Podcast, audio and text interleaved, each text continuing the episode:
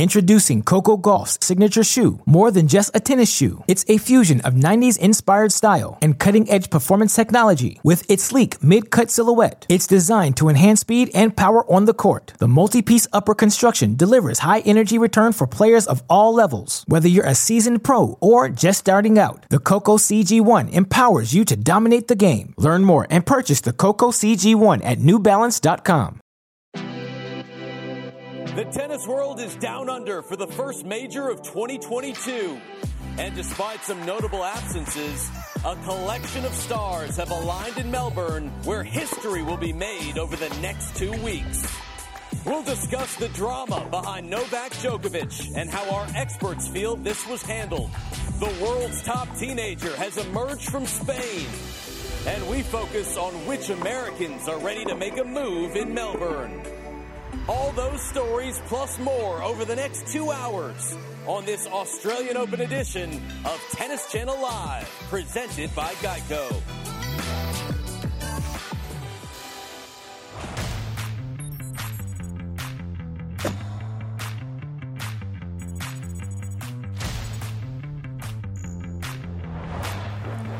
Just a couple hours from the start of the Aussie Open. Welcome to TC Live, presented by Geico, as we gear up for the first major of the season. Australia is an island, and for the past two weeks, both Novak Djokovic and the tournament have been stranded. The Happy Slam turned into the Haphazard Slam, with the most decorated champion now deported, and a draw much delayed. But there is clarity as we now turn our focus to tennis. Taking a look at the featured matches on day one on Rod Laver. Maria Sakkari, a top 10 seed here at a major for the first time. Naomi Osaka looking for her third title in Melbourne. Rafa Nadal, tough first rounder against the American Marco Schiavone. We've got the world number one, Ash Barty, says she'll give it her best crack to end an Aussie drought at home. Alexander Zverev opening up against a fellow German as we welcome up the studio to you. Come on in. TC Live, two hour pregame show every day, getting you set for the action down under. Steve Weissman, couple of Australian Open champions and Hall of Famers. We've got Martina Navratilova. We've got Lindsay Davenport. And from 60 Minutes and Sports Illustrated, we've got the great Jon Wertheim. It's great to be with all of you. And, and how about the fact that we're debuting a new piece of furniture? We've got a couch going on here. Reviews are mixed. we'll see how it goes in two hours. What, what, are we calling this? Like a half moon? The, the slouch couch. the slouch couch. we may need some pillows. yeah, I think I need a little support on my back here, but it's all good. It's nice. First time going four wide in the new studio as well. All right. It, it, it's good stuff. We're, we're, we're spaced out, but, Could actually but very nice. and not bump Yeah, that's true. Uh, of course, the big story heading into the Australian Open that's taken all the headlines Novak Djokovic. And this is the headline in the Sydney Morning Herald today Game, Set, and Vax. Let's get you caught up on everything that's gone on with the world number one and would be top seed, the nine time Australian Open champion. He was into Australia with an exemption. He is not vaccinated, as he said. Then he was detained at the airport, had visa issues. His visa was reinstated as he appealed to a court. He was practicing out on Rod Laver. Once again, that visa got revoked. And then he lost his ultimate appeal and is now out of Australia, deported by the government after a back and forth legal battle. It, has been an international story. Where, where, do you stand on all this, Martina? Backs on, backs off. That's the question. Ah, you know, Novak is on a plane as we speak back to Europe. It's just so unfortunate that we're talking about this rather than tennis. So now that we have clarity, as you said, now we can talk about tennis. But bottom line, it goes back to there were so many mistakes made on so many different parts, many unforced errors. But the biggest one started all by Novak. Mm-hmm. What do they say in Australia? No, no one covered themselves in glory. Um, a lot of blame to go around here. This was not the kind of pre-tournament publicity that uh, people wanted, no matter how much attention this got internationally. I, I mean, you know, there, there, are a million angles here. One thing I'm really struck on, two things. One, he's going for the 21st major, 10th Australian Open. This should have been and could have been an absolute historic occasion. Also, remember, U.S. Open, going for the Grand Slam, doesn't quite get there, but really wins over the crowd. We feel like we've moved to a new phase of Djokovic, and then it seems like a lot of goodwill he just gave back. Yeah, I mean, we've talked about the Australian Open the last I don't know, 10, 12 years about just what an amazing happy slam. We've had some amazing finals. We had Serena win over her sister Venus while being pregnant. We had Roger and Rafa's five set final. We've had some of the most historic matches. And the last two years have been absolute utter chaos. From players last year getting off a plane, being mm-hmm. told, oh, you can't leave your room now for 14 or 15 days and having no clue, to this year, or possibly our greatest champion being detained at the airport for eight hours, then being sent to a detention, jail like hotel. Like, it has been a mess. And there have been, as Martina said, so many mistakes on every level from Novak himself filling out paperwork incorrectly, from exposing others if he was positive with COVID, to also TA and the government of Australia for allowing all these mistakes to happen. It's been sickening to watch.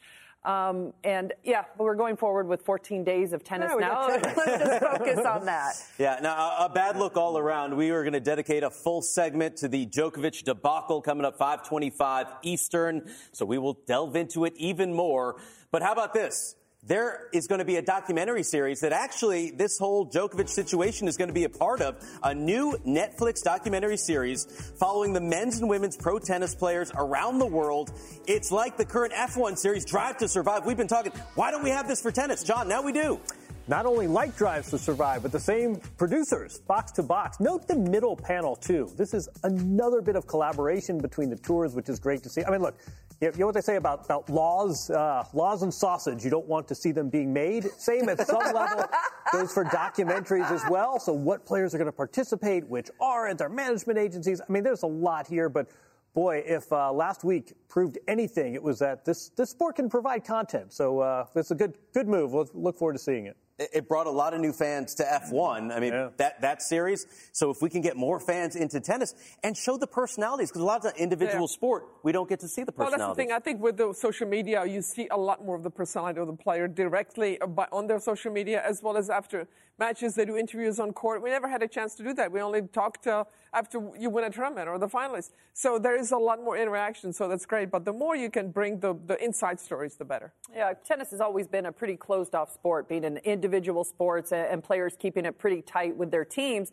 Then all of a sudden they see another sport and have success with a documentary. We also had Naomi Osaka do one just for herself with Netflix as well. So I think players are becoming more open to showing themselves and revealing a little bit more about themselves to the public. But ultimately, the success will depend on how much are these players participating, how much are they opening up, and, and how many of the players are actually participating. Right. Right. I hope they all do. I, I cannot wait for this. I, will be watching it right away, just like I did King Richard. First day it came out, got to watch that thing. All right, a lot to get to on TC Live today as we are leading you up to first ball action at the Australian Open. We are breaking down all the big matches on day one, including Paula Badosa and Alexander Zverev. How about this? We go to Spain to tell the story of 18 year old Carlos Alcaraz, and of course, the always entertaining DraftKings match previews. Plus, while Djokovic has grabbed all the headlines for being in court, there's some big storylines on court. We're talking Ash Barty, Rafa Nadal, Naomi Osaka, and Emma Raducanu when we come back. TC Live at the Australian Open is presented by Geico. Switch today and see all the ways you could save.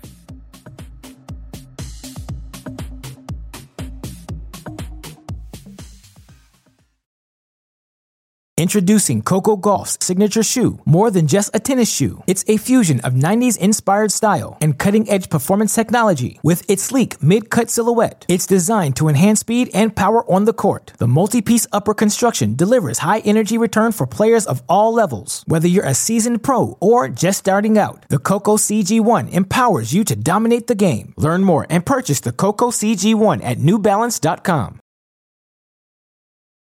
Back on TC Live, presented by Geico, taking a look at our lineup. We are with you two hours every single day of the tournament. 5 p.m. to 7 p.m. Eastern, leading up to live tennis on ESPN at 7 Eastern, and then encore coverage right back here on Tennis Channel at 7 a.m. Eastern.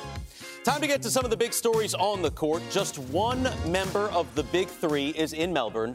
His name is Rafa Nadal, and he can also get that record 21st major title. He is now the world number six, coming off of his 89th career title, and is going for number two at the Australian Open.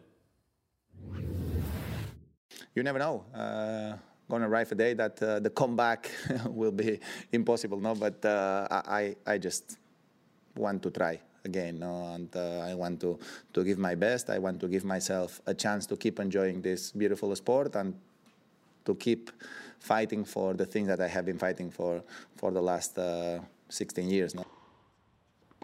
Uh, after winning that warm-up event that we discussed, Martina, Rafa said he still doesn't feel like a genuine contender here. What do you make of his chances to win? He's the ultimate sandbagger. He's downplayed his chances to win at Roland Garros, and so I don't take that with a big grain of salt. Uh, no, Rafa definitely is, is with a chance. Now the draw has opened up for him with, with Novak out, and uh, he definitely is a contender. Things have to fall into place for him. He needs to stay fresh, but the foot seems to be okay. When he is 100% physically, he's a contender on any surface. Bag meets sand. um, you know, I mean, he's, he's won one title, as you say, but his back went out in the final against Stan Wawrinka. That match against Roger Federer, of course, in 2017, he was up a break in the fifth set. The match in 2012 against Novak could have got. He could very easily have four titles here. I don't quite know what shape he's in. I mean, he won a tournament, didn't have to play a player in the top 75, not best of five, obviously, but yeah, is a guy with 20 majors a contender? I, I would say so. yeah, I, we got to remember there was a chance that Rafa wasn't even going to come. Not only the foot tested positive for COVID in late December, so everyone was so thrilled when he got off the plane and showed that picture uh, of himself on Rod Laver Arena. But I think it's probably a big ask at this tournament. The courts are playing very fast. Hmm. He's played seven tournaments each of the last two years. It's great to see him back out there healthy, but three out of five sets on a hard court on his body, I, I just don't know. I mean, I want to see him get to 21. Um, I think so much good could come out of it if Rafa has a great tournament and potentially wins here. But let's see physically how he holds up. How about 19 years in a row with a title? Yeah. And that consistency and dominance is incredible for Nadal. On the women's side, Ash Barty is the world number one. Naomi Osaka, she's the defending champion. In fact, these two could meet in the fourth round. What a matchup that would be. Here's what Ash Barty had to say looking for her first title at her home slam. Yeah, I'm, I'm excited to be back home in Australia, be so excited to be back playing, and obviously it was really nice to, to get a few matches in Adelaide uh, last week and, and kind of roll on some momentum and, and know that I'm coming in here playing well and, and kind of excited to start and just chomping the bit to get to get after it. Lindsay, it's been 44 years since an Australian woman has won their home major. Ash Barty, top seed for the third straight year. Does she raise the trophy this year? You know, we'll see. Uh, she has struggled to play her best tennis down under. I mean, she gives this impression that she can handle it pretty well, but two years in a row, a brutal loss to Kenin. She was a big favorite in that semifinal on a very hot day. Then last year, Muchova up a set and a break. So I, I think she wants this. She really wanted Wimbledon, of course, but this is pretty, pretty close and pretty high up there.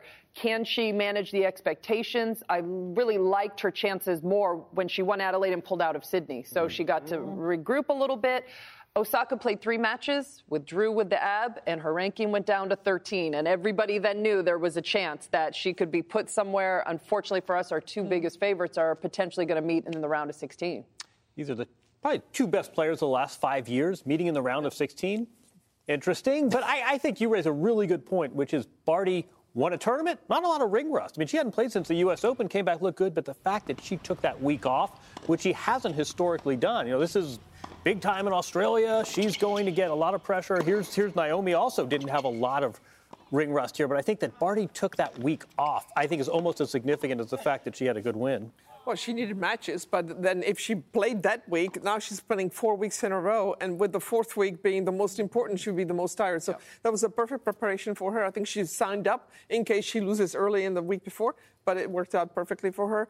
And uh, she's she's as sharp as, as, as, ever. I think she'll, you know, tennis wise, maybe uh, it's better to win the Wimbledon than the Australian Open, but emotionally, the Australian Open is the biggest one for her. So yeah. it'll be interesting to see if she can hold up. Yeah. It's too bad they have to play each other if they get their yeah, right. round of 16. O- Osaka picked up three wins before withdrawing in the semifinals, her tune up event. This is the fourth time she's defending a major title. She hasn't done it yet. What are your expectations for her? That's the question mark with Naomi. I mean, everything that we've heard heard from her and seen from her is much more positive and excitement about playing. Love for her that these courts are playing so fast. With her game, if she's on, her power and her ability to hit through the court definitely puts her opponents on their back feet.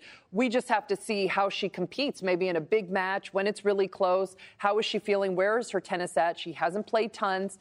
And all of a sudden, you throw in Barty. If you get the crowd going against her and, and Barty's variety, how does Osaka hold up? She's pretty good on a hard court major. She gets that extra day to recover physically and emotionally. It's going to be, I hope they do play. I'm just sad it's going to be in the round right. of 16. Yeah. Well, it's fun. We've been talking so much about her emotional state over the last nine months. What do we make of the fact that, you know, got, got three matches, got three wins, looked pretty good for someone that hadn't played since the U.S. Open, and then yeah, I, I, can't remember quite how she put it in social media, but basically, b- body ain't cooperating. Hmm. Do we think that is precautionary, or does that worry us that someone who's been out so long since last week? I mean, here she is. This is a nice match against Petkovic. A veteran's going to make her hit a lot of balls. Look, not reasonable. I mean, it's, it's completely reasonable that she would pull, pull up and have some physical tweaks after this, but does that make us nervous, guys? Well, yeah, because matches is what, what stresses the body the most. You, know, you can be the best shape of your life, but the matches, you always stretch a little bit more for the shots, and, and the emotional energy also makes the body not recover so well. So you have to uh, you have to have the matches to get the confidence more so for the body rather than the mind. Yeah, she did this last year leading into the Australian Open. She did it the year she won the U.S. Open. She withdrew from the final of the Western and Southern Open a couple of years ago. I think that she goes when she's feeling okay with her tennis. She doesn't want to risk anything physically. So I, I don't think it's that big a deal for her. But certainly for someone who hasn't been playing much tennis, you, you never like to see them exit physically. I, I, think Osaka's a little bit like Serena. She's got a, that big game, and she doesn't need that many matches yeah. as long yeah. as she stays healthy to play well and get that confidence. So, and the faster court that will help her the same time, Barty, that slice is going to stay pretty low on this on this fast court. I think Osaka got all she needed yeah. in those three matches yeah. to get ready for the Australian Open. She also has been quite revealing, Jon, in her press conferences. That's obviously what happened at Roland Garros last year. Said she didn't want to do them and then took herself out of the tournament. How do you see this whole process playing out? It's funny. I got a text from an Australian uh, journalist. They said you would never have known that this was an ordeal in the spring and in the summer. She's been great. She's been candid. She's been fun. I mean, she said, "Look, I hope I don't." cry in a press conference. And obviously, I mean, you know, this, this is something that gives her some discomfort. We should respect that. But she's been great. And you, you read the transcript, she's candid. Yeah. Is, uh, you, you would never have known that this was such a cause celeb in, in tennis over the last nine months. That was one of her two goals for the year. Don't cry in a press conference again. I mean, she's kind of, you know, yeah. I, I, feel like she, she's at a good place right now. Took some time off, yeah. and, and she's ready to go. Meantime, 19 year old Emma Raducanu she is the last woman to win a major. She came out of nowhere to win the U.S. Open. In fact, the last time she played in Australia, she was playing the Australian Juniors and lost in the first round. Oh so, oh how does she feel now heading into this event with a big target on her back? For me, I think it's going to be a very cool experience to play here in the main draw for the first time. I, I played a few years ago in the juniors, and uh, coming back here, playing in the main draw so soon, I feel quite proud of this achievement. Looking forward to getting out there. So, listen, she wins the U.S. Open as a qualifier, makes history, didn't drop a single set. Since then, Lindsay, two and four, was just beaten love and one less than a week ago. What level do you think we're going to see from Emma Raducanu? Uh, there's so many questions surrounding her and how to handle this complete change of life, complete change of where you are on the radar of of people's perception. She also tested positive for COVID and didn't get to practice for a while in, late December. I, I, think this could end up being a tough trip for her. As you said, won one game against Rybakina. Doesn't come into this tournament with a lot of confidence, but as we were talking, who cares? She is a yeah. U.S. Yeah, Open right, champion. Right. She is still young. Some players, eh, they you win that young, it takes them a year or two, maybe even three, to kind of readjust, and she'll still be in her early 20s trying to figure it out. She's a good player. She's got a good base of, of tennis underneath her, but I, I don't think that that success that we saw in New York 10 matches to win, right? Yeah. Going through qualies is going to, it, it, might take a little bit more time till we see that again. And, and, a tough first round, Martine. I mean, she gets another U.S. Open champion, Sloane Stevens, right out the gate. she's got the highest expectation and the lowest expectation at the same time. I mean, literally, she could lose in the first round, she could win the whole tournament. The biggest spread of any player, I think, coming in. We really don't know what's going to happen. Uh, as, as Lindsay said, 10 matches in a row, but that's the most matches that she's won in a year, period. so it's, it's, uh, it's, she's such a known unknown with the, also the coaching situation being very fluid. Uh, but uh, she's got, you know, we have the potential, but we'll see if, uh, if she can keep it up. I don't know. It's a total unknown right if, now. If nothing else, I think this this underscores just how crazy that U.S. Open was. Yeah. Uh, just what an anomaly that was, as you say. T- Ten wins in, uh, in in barely two weeks, and then two match wins since then. Again, apart from everything else, there's COVID thrown into the mix. There are all sorts of commercial obligations. We need to all back off. This is a teenager. This is absolutely transformative. Clearly, there is game there. Is she going to win? Is she going to beat Sloane Stevens? Is she going to? I mean, she's a defending major champion. I, I don't think she's going to back that up, but I also think we got to play the long game here. Absolutely. A teenager, she's setting her family up for life financially. Whatever she does from here is a bonus. That said, I mean, she's still great talent. We'll see what she does on the court. Uh, the coach that you mentioned, Torben Beltz, she's got a veteran coach right now, Lindsay. What we saw against Rybakina, maybe on the court didn't show the full scheme, but her reaction to getting a game and her reaction after the match when she said, I, I just wasn't going to get double bagels. Uh, don't you think that's what made the Women's U.S. Open final so special was just the happiness that both Emma and Leylah Fernandez showed with being there. Their ability to light the crowd up. I think she knew she was not going to be ready to play her best tennis in Sydney. She pulled out the week before of the, the lead-in tournament. She knew she wasn't quite ready and she played a, a, player who's very good. But her personality, her attitude is really what's charmed so many fans around the world. Torben Beltz could really help her. He's been there so many times with Angelique Kerber.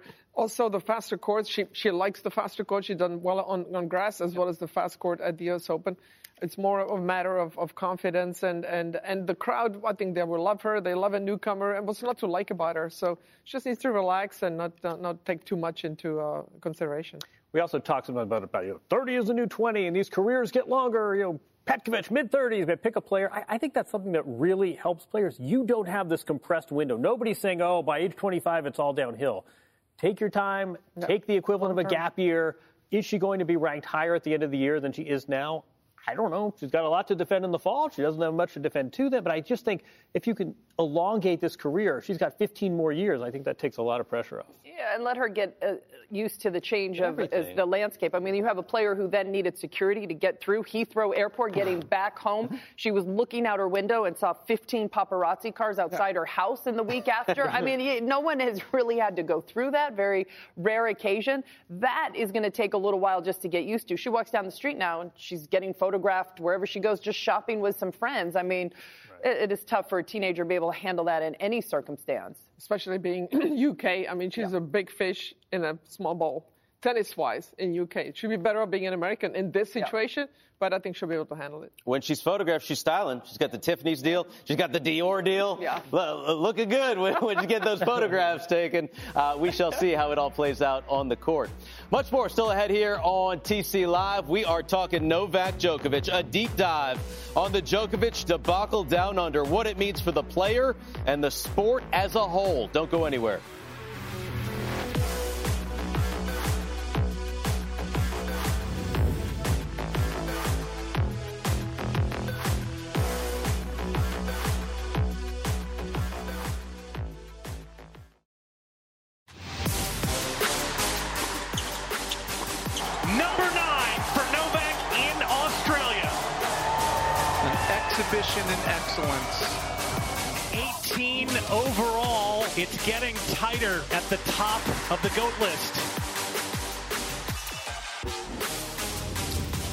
Well, the back-to-back-to-back champ will not be able to go for four in a row after a court ruling to deport the world number one from Australia. Novak Djokovic issued this statement.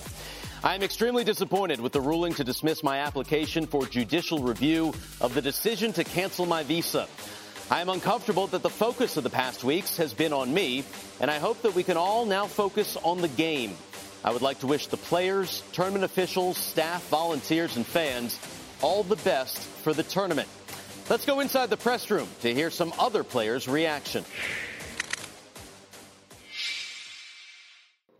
Australians have gone through a lot, and uh, there's no secret about that. It's they've had it very tough, and they've done a lot of work to protect themselves and their borders. Um, when you're coming in, uh, as well as every other tennis player, that uh, if you wanted to come into the country, you had to be double vaccinated. So you know it was up to him, his choices, his judgment, and you know here we are.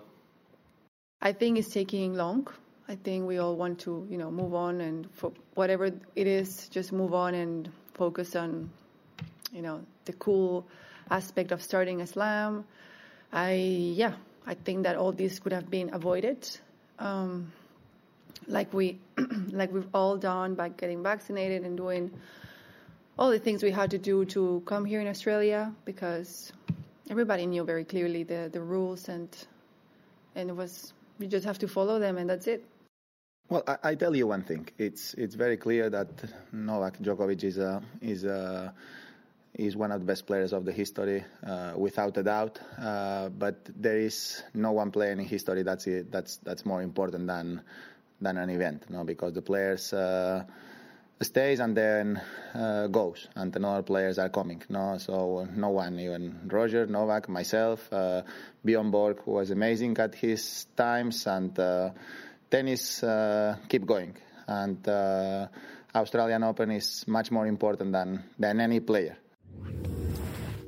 Some players also supporting Novak Djokovic. Alize Cornet tweeting, I know too little to judge the situation. What I know is that Novak is always the first one to stand for the players, but none of us stood for him.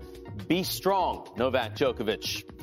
American John Isner also supporting, saying, Nole always has and always will be class. He's an absolute legend in my book that has brought so much good to millions around the world. This isn't right. All right, let's discuss this even further. You got some players on one side, some players on the other. Novak Djokovic no longer in Australia. He is out.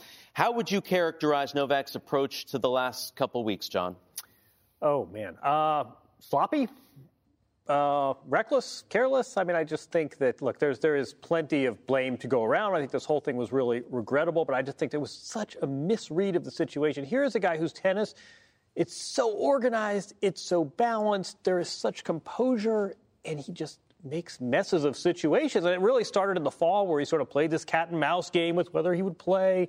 Then he gets this exemption and sort of gloats, hey, everyone, I got the exemption. By the time he lands already, there's this outrage. It just seemed like such a bad read of the room. And this is, unfortunately, this is a pattern with this guy. It really is. And, and you said it started with that social media post where it was like it just seems that so many mistakes were made on his side. Even if you were asking for special treatment and wanted the exemption you better be absolutely perfect on how you go about it. And then social media then filling out the paperwork incorrectly and getting in all of that was just inexcusable. And you have players. It, it, Muguruza said it there so well. Like we all knew the rules. We wanted to come play here and there are some people, there are players that I guarantee you did not want to be vaccinated for whatever reason and said, you know what, I'm going to do it because I want to keep playing and I want to be able to travel the world. You can't just let certain players, one or two players in because they didn't want to do it. And that's uh, essentially what happened. It was a messy situation all the way around from Novak's side, from Novak's camp, from Tennis Australia for, a, I don't know how he got on the plane and then was right. not, and then taken away to a, detention hotel. All of this was such a mess. It was such a shame. It's definitely going to impact him. Um, it's over. The tournament goes forward, but just couldn't believe all the mistakes, as Jon said, that were made. Well, look, we know what the rules are when we're traveling internationally. We've been making sure that you have all the paperwork just right, and that's and which is there are spectators. Uh, Novak knew what the rules were, and he also he's been kind of cavalier about this whole COVID thing from the beginning uh, with the Adria Tour, etc. Not sure about getting vaccinated. Then he starts a player association when he wants to represent all the players. Well, all the players got vaccinated because that's the rule, and he knew what the rule was. And it was December 10th where you need to ask for the exemption. It was on the 16th that he asked for it when he tested positive. Again, it was just very, very sloppy. As you said, Jon, he normally is so methodical about his approach, but this was as sloppy as it gets. And at the end of the day, Novak, if he had just gotten vaccinated, none of this would it, mm-hmm. this would be moot point. And the players are the ones that are taking the brunt of it. Tennis, we're not talking tennis. We're talking this kind of political situation, and now the players have to talk about it in the press. Tsitsipas at, at one conference is uh, no more questions about Djokovic. You can ask me about anything you want, but not that. so everybody has to, and, and you have to be careful what you say because you could be like a pariah if you say the wrong thing. So it's been it's been a mess. Maybe we'll bring at the end of the day something good will come of it for the asylum seekers as well as uh, uh, just people getting back vaccinated more than less and maybe we'll bring more fans to the game. We'll see. You bring up a good point in the fact that the deadline was December 10th. Mm. So the question is still out there. What would have happened if you didn't test positive on right. the 16th? What would you have done? And, and no, only Novak can answer that question. That said, Tennis Australia did provide him with an opportunity to get an exemption. Yeah. So the rule was was a little gray a at that point. So you can't put all that on Novak either. That said, this deportation, Martina, comes with a three-year ban so he may be 37 years old by the time he's allowed back into the country. This is his best major. He's won nearly half of his majors yeah. at the Australian Open. How does this affect not only his legacy, but also the, the career majors record well, on the men's side? I think side? the deportation happened because they gave him the visa. That wasn't his fault that he got it. So it should not be just because it wasn't good for this year doesn't mean that he should not be able to play next year. So I would be completely supporting him in being able to get into the country next year if he gets vaccinated. And he's got that same problem getting vaccinated coming into America, I think. Mm-hmm. It could be the same issue. But that, isn't that the question? Is, is he going to let the, yeah. him, this situation, getting vaccinated, derail him from his dream be of becoming the all-time Grand Slam champion on the men's side? I was so surprised that this yeah. is happening because this was the most important thing for Novak. And to get now in the States, and okay, maybe he gets allowed to play Roland Garros or whatever, but every other country, yeah. if he is going to go after this the next few years, it's pretty clear what has to happen. I don't know if it's going to happen. Can we just take a step, step back here for a second? We, we have been obsessing as, as a tennis community over this GOAT race for what, a, a decade, yeah. 12 years now? Do you ever think it would be 20, 2020, yep. and one of the great variables is whether a player will be allowed into a country, whether by his own choice, by his own volition. I mean, it's just it's a crazy plot twist in terms of Djokovic, in terms of really in, in, terms of tennis history. One thing I'm a little bit hung up on is about two months ago, we all sat here we talked about Peng Shuai and we talked about tennis coming together and taking this, this stance against authoritarian China. The, the idea that in a matter of weeks, this sport looks honestly so foolish in the world's eyes, and all that goodwill sort of uh, was, was squandered. It's, it's, it's, it's, honestly, it's, it's a little painful sometimes. You, you think the sport looks foolish? Uh, yeah, I think that it's been just a travesty what's happened the last few weeks and, and what has happened to and on all sides of Novak getting in there, Novak getting deported. As I said, the players last year then getting told they have to lock up for 15 days on the eve of a major. Like it has been a mess trying to right. play this Grand Slam in Australia these last couple which, of years. Is, uh, which is like Djokovic. This is a tournament known for being buttoned yeah. up, and these last two years have just been chaos. Happy Slam has not been so happy no. for many players. I hope they figure it out. And they need to be by the book. You know, no, oh, well, maybe if you do this, we can swing it. Yeah, uh, it needs to be clear. There's going to be a new men's champion for the first time since 2018 at the Australian Open. Much more TC Live after this.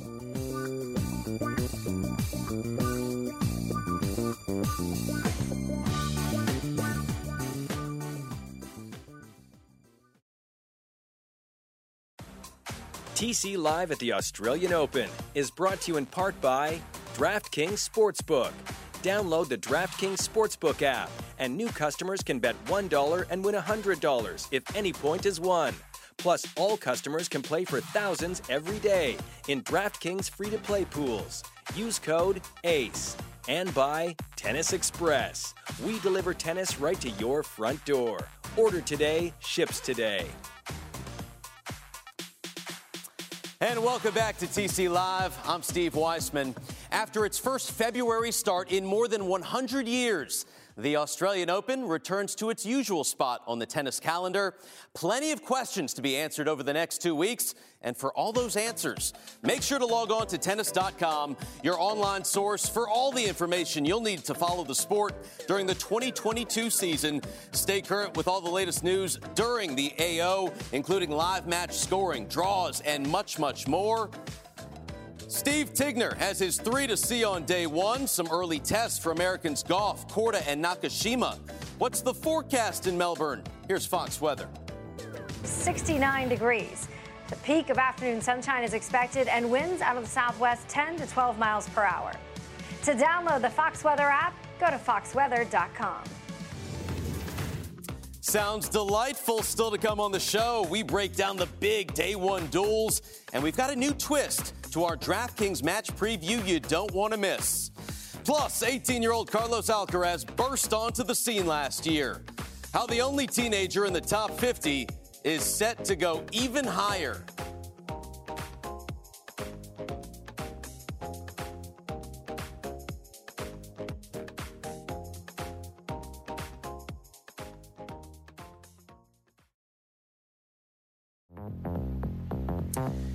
Back on TC Live, presented by Geico, Spanish teenager Carlos Alcaraz made a huge splash last year, moving up more than 100 spots in the rankings to finish at 32 in the world. He also won the Next Gen Finals to complete an incredible season. We traveled to Spain to get the tennis story behind one of the ATP's newest stars.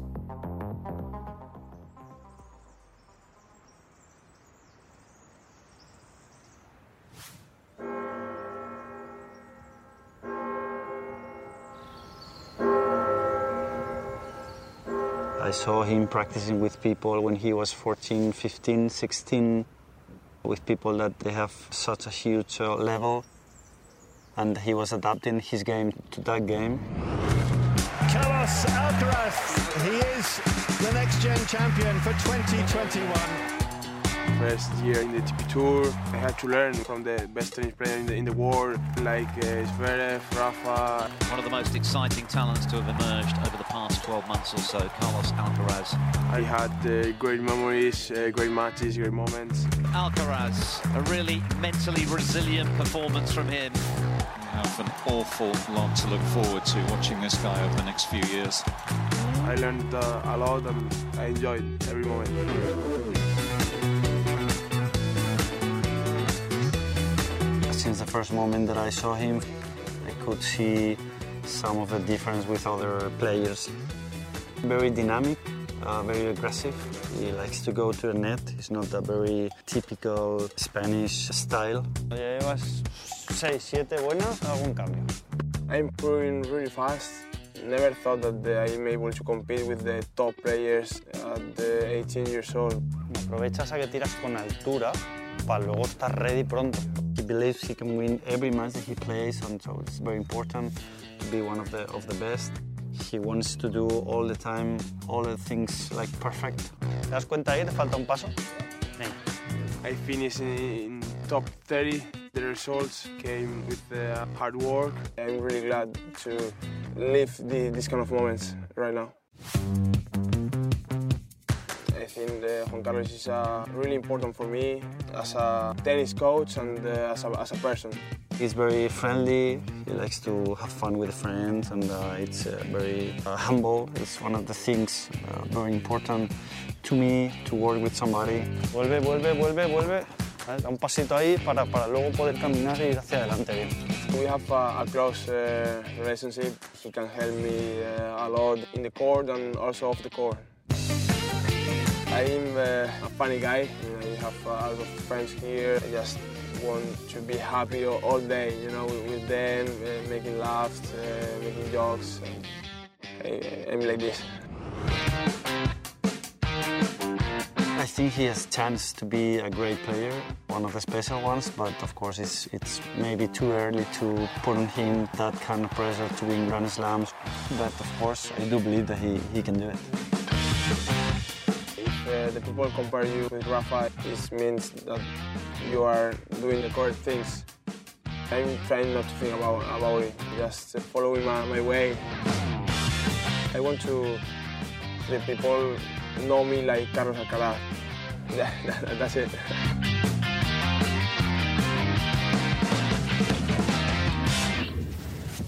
He says he's a funny guy. These stats are no joke. Youngest man in the U.S. Open quarters in the Open era. Youngest to win an ATP title since Kei Nishikori back in 08. Look at all those wins he had last year. Three top 10 wins. He beat Berrettini, Tsitsipas, Cam Norrie, Andy Murray. Year end 32 started at 141. We changed locations here on TC Live. Martina, Steve, Jon back with you. Lindsay will be back in a moment. Don't you worry. We are at the big desk right now. And Martina, uh, he said his goals for this year, Carlos Alcaraz, to finish inside the top 15 to make the ATP finals. What are the chances he achieves those goals? Well, if he wants to get into the ATP finals, he needs to be top 10. Right, top eight. Uh, which, uh, which is possible. I, I, tell you, the special ones, you remember the first time you saw him play. I remember the first time I saw Tsitsipas on Tennis Channel in some tournament in, uh, I think, Morocco. I'm like, this guy's going to be good. And same thing for Alcaraz. I don't know where I saw him, but I remember seeing him. I'm like, okay, this kid has got it all. And what I like about what Juan Carlos said about him, he is a perfectionist. He likes to do things to perfection. Sometimes it can be a minus, but overall, that kind of focus and that kind of determination, uh, that's great for, for the long term. So he's he's already physically he's already there. You see Mm-hmm. guys fill out maybe in their 20s like Andy Murray. He's he's already there now, and uh, he has got such a good mind and likes to move forward. He's he's got it all going on, and he's hungry. He's so hungry. The inevitable Rafa comparisons are, are, easy, but I think here there's really something instructive there. I mean, it really does remind you of Rafa. And one of them you talk about, what doesn't he do? If you were coaching against him, what, what's the weakness there? Uh, here, here you can see some of these. Keep in mind too, these, these guys are almost 18 years apart, so I don't think there's a ton of pressure. He inevitably is going to be compared to Nadal, but it's not like they're contemporaries. Look at all this symmetry, though, here, guys. I mean, they won their first title literally, literally eight days apart. The difference. You look at the best ATP rank, very close at the same age. The one difference here I would point out is Nadal did win a major the week of his 19th birthday, so uh, you know, which uh, which is possible. Yeah. Which is possible. Uh, listen, he did not, you know, play in Australia last year. He had to qualify, in fact, last year for Australia. He did play. Uh, this year, he's a seeded player. Jon asked the question. I'm curious what you think. What does he need to improve on? Uh, just keep doing things better. Uh, but he doesn't really have a weakness. I think he can still uh, maybe tactically know a little more uh, when, when, to, when to pull the trigger. But he does hit the ball so hard all the time. Tsitsipas says he has never seen the ball hit harder of both wings. So he's got the power. Maybe add a little bit of finesse and, and maybe a little mixing it up, serving volley once in a while, just to take uh, take advantage of, of those balls and, and put some seed of doubt in the opponent. But he does he he, he can just keep improving, but there is no weakness. Right. He also seems to have a really nice thing going with Juan Carlos Ferrero, former, you know, made it to the semis of Australia. And I, I think sometimes it's interesting. You say that you say two players and a coach. oh, What do they have in common? Not a lot of overlap. They don't play the same way. And I think sometimes that can be sometimes that can be very helpful. I think that's what we got here. Not just the only teenager in the top 50. He is the youngest player in the top 300. So nobody even close at his age to what he's been able to do. Expect to see big things from Carlos Alcaraz down under, taking on Alejandro Tabilo in the first round. Rafa Nadal on site, getting ready for his first match against Marcos Giron. Going for his second Australian Open title, would be his 90th title overall. Oh, Jim Courier, that's Marc Lopez, who has retired and now joined the Nadal camp as well.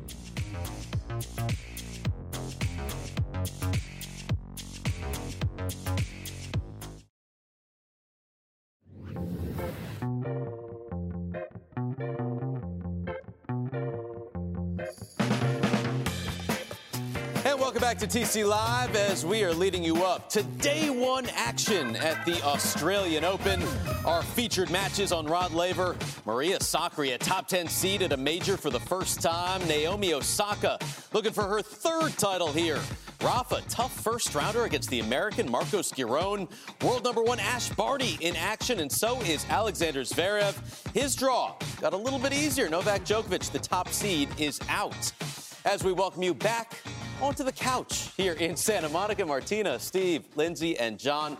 Uh, we're going to preview some of the other big matchups coming up today. We start with Paula Badosa, Lindsay, and a fantastic season last year. Went from 70 to making the WTA Finals, won Indian Wells, and she gets a rematch that she just played in Sydney on her way to the title there against Ajla Tomljanovic. Yeah, that is a tough draw for, for Paula Badosa. And yes, beat Tomljanovic last week, but she also went through and won the title, finished pretty late Saturday night. Gets one day in Melbourne and has to start off. She would have wanted to start off against maybe an opponent a little bit lower in the rankings because her gas tank isn't that full and you want to build your way back in. So she's going to have to be ready to go. The other thing with Badosa is this is the player last year that was most affected by the different rules in Australia, was in quarantine on day seven, tested positive 21 days. Has to be just a little bit scared going back into Melbourne Park this year after everything that happened to her last year. Badosa, uh, she's she's such a dark horse for me. I mean, the way she's she finished the year winning in Indian Wells, playing the big matches, big points so well. Won two matches in the last Thursday tiebreak. I mean, she's just so tough. And uh, yeah, maybe her tank is a little little bit full on the. I mean, a little bit on the empty side, but at the same time, to come and win these matches this well and just pick up right where she left off in Guadalajara, I think she's uh, she's looking good already has a title to start the year. This is the age old question, though, right? Do you play that week before a major? Obviously, a little bit different in Australia and some of these travel times, but I think you nailed it, Linz. It would be nice if she'd had A, a qualifier or a lesser opponent, not an Australian, and also an extra day would have helped. She does have that win over Tomljanovic. And of course, she's at a world career high yeah. number six right exactly. now. So Paula Badosa, she is definitely a contender to take the title in Melbourne on the men's side. Uh, the other half of the My Tennis Life duo of Ajla Tomljanovic, Matteo Berrettini, uh, one of the hot couples in our sport. Matteo Berrettini, number seven, Jon, and he's taken on a young American in Brandon Nakashima. Does anyone else get a whiff of upset?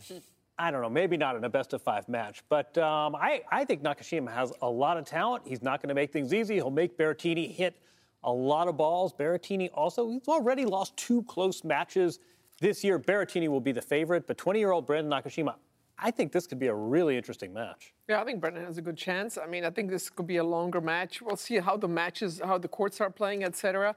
But again, first tournament of the year for most players, uh, you just really don't know how it's going to turn out. But uh, yeah, I think Berrettini will get it done. It's one of those danger matches. And Berrettini, who played so well last year, but was injured to finish the year, didn't get a proper offseason in. So you always are a little bit skeptical about players like that. How good is Berrettini going to be right off the bat? These very quick courts. Nakashima, one of these players we're so excited about, along with Sebi Korda here in the States. Will this be the time for him to have a huge win? Definitely has the chance, but Berrettini, if he serves well, if he's hitting his forehand well, has that ability to take the play out of Nakashima's hand. Could be an upset special. It would be the first top 10 win in the young career of Brandon Nakashima. Speaking of players that have made incredible rises, Barbora Krejcikova. I mean, she was outside the top 60 entering the Australian Open last year. Now she's a major champion. Now she's the number four seed taking on Andrea Petkovic. She's been backing up that French Open win. I mean, for her, it really did happen overnight practically, and uh, she's really handled it well. this last tournament, I don't know, she's still walking after winning. Uh, I mean, the, the semifinal was three hours something, and the final she loses 7 6 in the third again. Uh, she's she's uh, placed the big points really well. She just it looks so calm. Inside, she's boiling, but she looks so calm on the outside. It's the same routine before every point, and I think that's what gets her through these tough matches. Martina, that's such a great point because the last five or six years, maybe even longer, 10 years, we were talking about in women's tennis, this great Grand Slam result, and then the player really struggles the next mm-hmm. six to 12 months. And let's give some props to Krejcikova, who not only oh. has really just continued to improve yep. and win matches, also continuing to play doubles. She just yep. loves to play. She loves to compete. And she's not scared of the success, which I, I think we haven't seen enough of, especially on the WTA tour we were in the green room rehearsing, and something. Well, who do you like in the Krejcikova quarter? It's like back up a bit. Krejcikova quarter. Oh yeah, she's a top four seed. That tells you she won the French Open, but she built on it. Yeah. That was not a one slam wonder right there. And again, she's a contender to win doubles as well. Yep. A lot of credit to her, and uh, I think she ought to get it done today. How about this? This is our only eighth Grand Slam main draw for Petkovic, 46. Right. I, I, that says it all right yeah. there for Barbora Krejcikova. Uh, Alexander Zverev had his draw open up pretty nicely. Uh, the top seed Novak Djokovic is not there anymore. He starts out against Daniel Altmaier. Is this the tournament, Jon, where Zverev breaks through and wins his first major? See, we're supposed to waffle? yes. I think he's going to break through here. And I think the fact that Djokovic isn't playing is sort of the, the final bit. Uh, he's ready. He's been ready. He's coming off a very strong ATP finals, obviously. He starts off against a player, fellow German. Mm-hmm. They grew up about 50 miles apart, one year apart in 90 parts in ranking. 90 spaces in ranking divides them. So we ought to get off to a nice start. I think this is his tournament. I'm feeling it. Yeah, he's come a long way since losing that heartbreak final to Thiem when he had mm-hmm. that opportunity at the U.S. Open a couple of years ago. But you just never know how a player responds when they're the underdog searching. It's so much easier to play, and then all of a sudden, again, this is another slam where he's now expected to probably get through to that final. You just never know with Zverev. He was one of these players perhaps we've had a lot of stories going on, a lot of controversial stories. He's been able to kind of go back under the radar these last two months, three months as Peng Shuai and Novak. Maybe that helps him here. Uh, the opportunity is there for the whole field. I used to say it's Serena against the field. Now it was Novak against the field. Now Novak's not here. So I think everybody's thinking that they have a chance, but Zverev for sure he almost took that opportunity at the at the U.S. Open when, when Novak was out, and now I think he'll be biting at the apple. He's been there too many times to kind of yep. wither away. So I agree with Jon. Uh, I, am with you, Jon, as well. I mean, he has barely lost matches since taking the gold medal at the Olympics last year, and he's been to the semifinals in Australia before. Just needs to take you know a couple steps further. Could be the year for the German Alexander Zverev to race his first major trophy. A lot more still to get to here on TC Live. Maria Sakkari getting ready for her first match on the biggest court in Melbourne, Rod Laver Arena. First rounder against Tatiana Maria is coming up.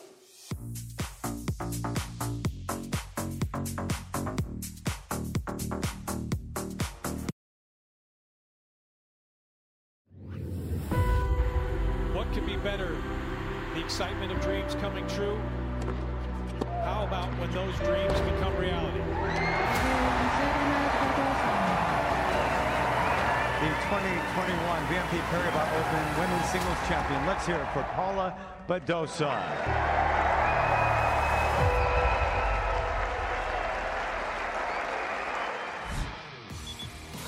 Well, coming off the best season of her life, Paula Badosa kept the good vibes rolling she won a tune up in Sydney after a hard fought final against Barbora Krejcikova, Martina.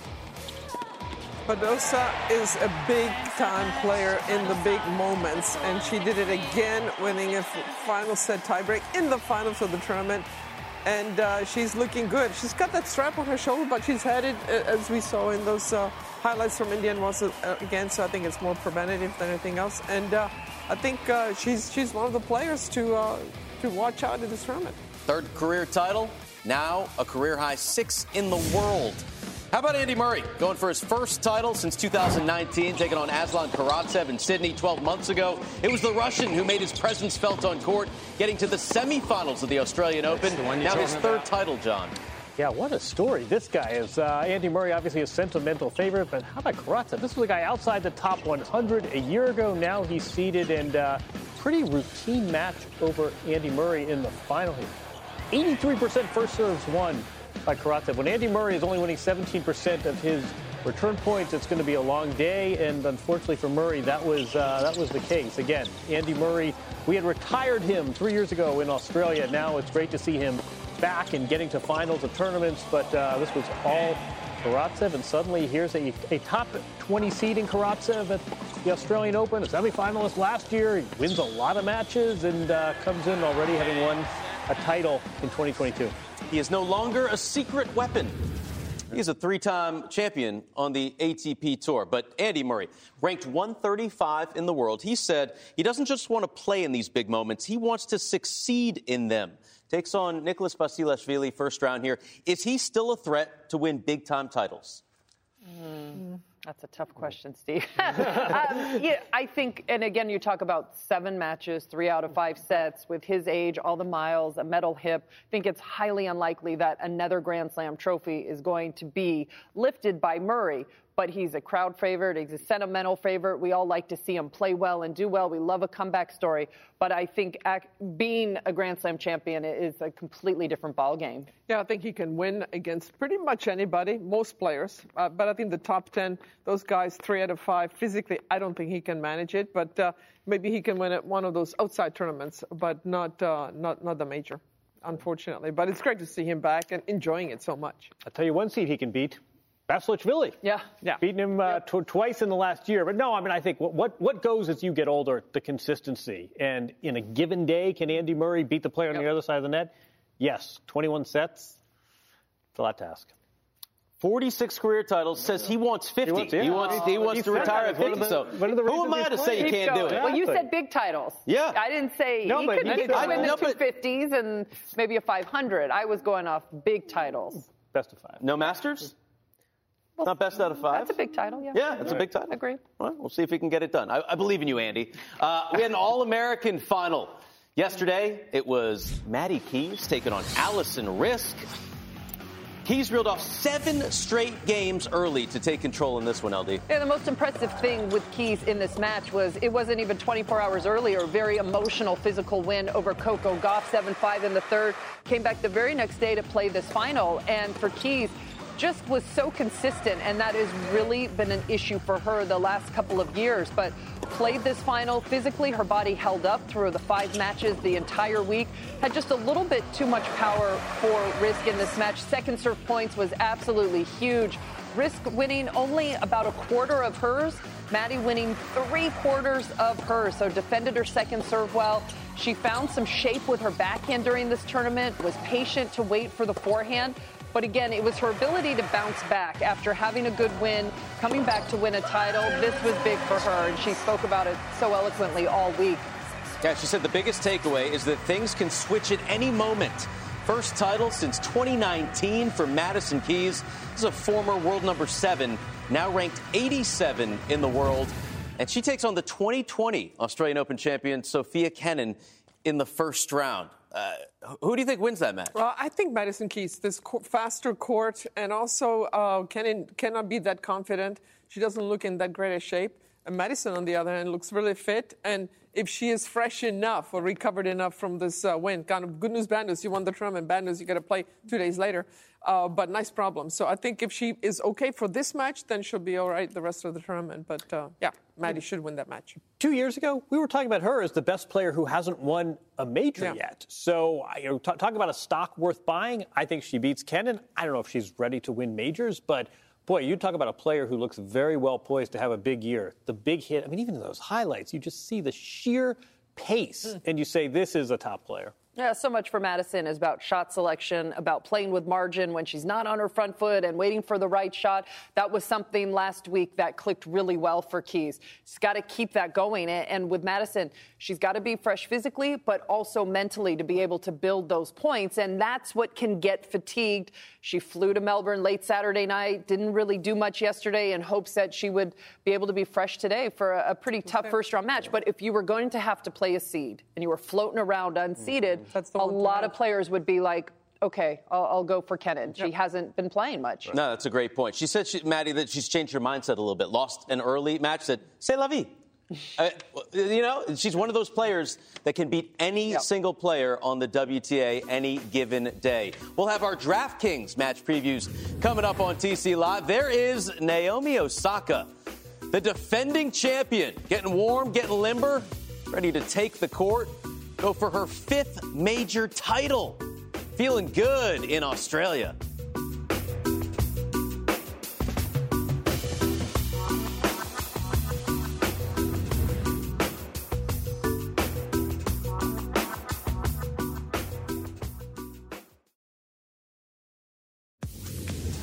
Martina, Lindsay, Jon, Steve, back with you on TC Live, and we will be with you 15 straight days, two hours leading you up to the action every single day down under 5 p.m. Eastern, and then, of course, encore coverage of the matches at 7 a.m. Eastern.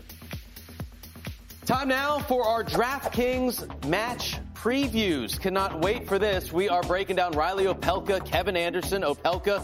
The favorite to win, you got to bet 245 bucks to win 100. But how about this? Total sets favored to go more than three sets. It is favored in this match to go more than three sets. We'll see what Kevin Anderson can do. Obviously, uh, he's been ranked higher in his career than Reilly Opelka, but a lot of aces. I, I would like to go over under one tiebreak, and I would say over to that. What do you think an ace? if you had to go over under on aces, what would you say? In this match, uh, 35. Oh, I was going to say 40. I was going to say, I'll take the over on that. Yeah, I was going to say All right. 50, yeah. So, yeah. 25 apiece? Oh, a piece. Oh, yeah, you, you know what? yeah, You're right. Best of five. Reset. Yeah, I guess it'd be higher. Yeah, right. 45, something like that. All right. Anyway, we want that. That's a good. That's a good prop bet. We're, we're doing, I know, we're right? We're making our own DraftKings prop bets here for DraftKings. Get get on that. Uh, who do you think wins this match? Well, Opelka's the favorite. It, Kevin Anderson, one of those players that's a, that's a wild card, right? He's played so well a couple of years ago, has been so injured these last couple of years. Is he healthy? You know he's coming in well prepared. I mean, he is one of these players that is so professional on how he approaches, especially the off season.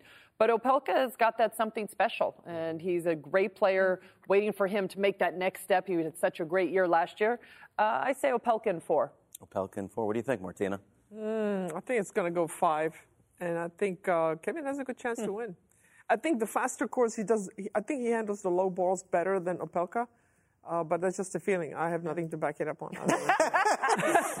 so Hey. we'll see. A little bit of knowledge to back it up on. I'll take what Martina's feeling right there. Jon, I mean, I, I feel how much how important is this one for Reilly? I, I think so. I mean, he's past the point of uh, good showings. I mean, he needs week twos of these majors. He comes in seeded. He comes in potentially. He could be the highest ranked American. I think he wins. I think he wins in four. And I think uh, if, if he doesn't, I would not want to be in that locker room. All right, we've got a DraftKings Sportsbook daily special parlay style. First time we're doing this on TC Live. So the parlay means you pick all three to win even more. Pick all three of these favorite stars to win in straight sets, no less. So you're picking Nadal, Berrettini, and Keys all to win in straights. A hundred bucks gets you seven fifty-two. Jon, are you taking this? 752 is a big number. So let's be clear. So Nadal, the odds are in favor of his winning in straight. Yes. Berrettini, no. We're thinking Nakashima. Pre- Berrettini is a favorite, but we're presumably that 155 is Nakashima taking a set. Same, pretty close. I, think to win 752, doing the back of the envelope dirty math, as we say in the Midwest, I, I think I take, I'm taking that for 752. Um, I like those odds. I'm taking that. So Nadal wins in straights. Berrettini beats No, Nakashima and I Keys. think Nakashima or Keys and Kenin will split some sets. Who's I think set? Yaron also. He might. He, sneak a he could sneak a set over Rafa. I wouldn't. I would not be putting my 752, guys. Thank you, Martina. I know. It's a big payoff. Maybe See you 10,000 I tomorrow, right for it. here, Jon. I may not take 100 for 752, but I may take one for 75. There you go. I risk a buck to get 75 on that, right? Great. Oh yeah. 750. no, but it's 10, 10 Yeah, you need to. Seven dollars and fifty See, I don't do the dirty math. All right. Well, not, from, not from the uh, Midwest. 24 hours from now, we'll have an answer. I can read about DraftKings though. Here we go. Download the DraftKings Sportsbook app now. New customers can bet a one dollar. Here, there's where you get a dollar and win a hundred if any point is won. That's for me. Uh, not in a sportsbook state. We'll download any of the apps, play for thousands every day in DraftKings free to play pools. Use that code ACE when you sign up. Even for all of our New York residents, where DraftKings Sportsbook is now available. All right, let's take a look at some of the key matchups and things still to come. We're getting warm and fuzzy with Lolo Jones on Tennis Channel Live. We're going to break down some more big Australian Open storylines and delve into the Djokovic drama, which has consumed the headlines heading into the year's first major. Don't go anywhere. It's TC Live presented by Geico.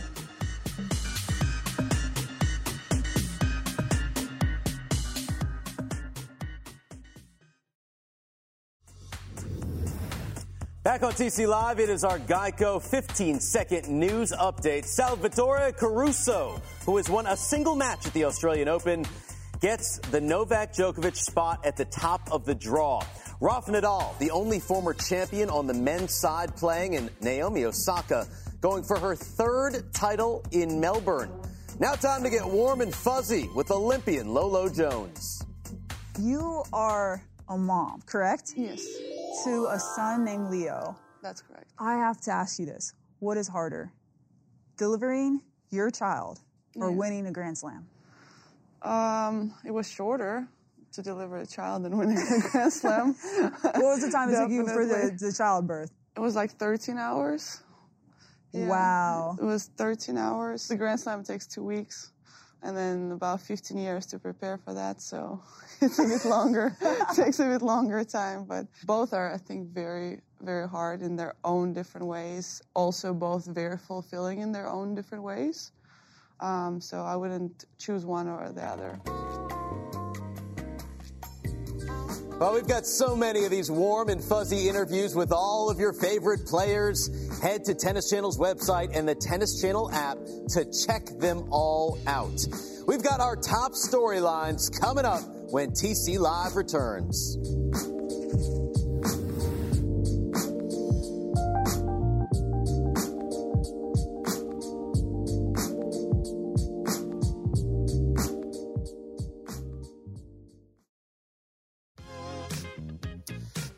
TC Live, presented by Geico, taking a look at our lineup. We are with you two hours every single day of the tournament.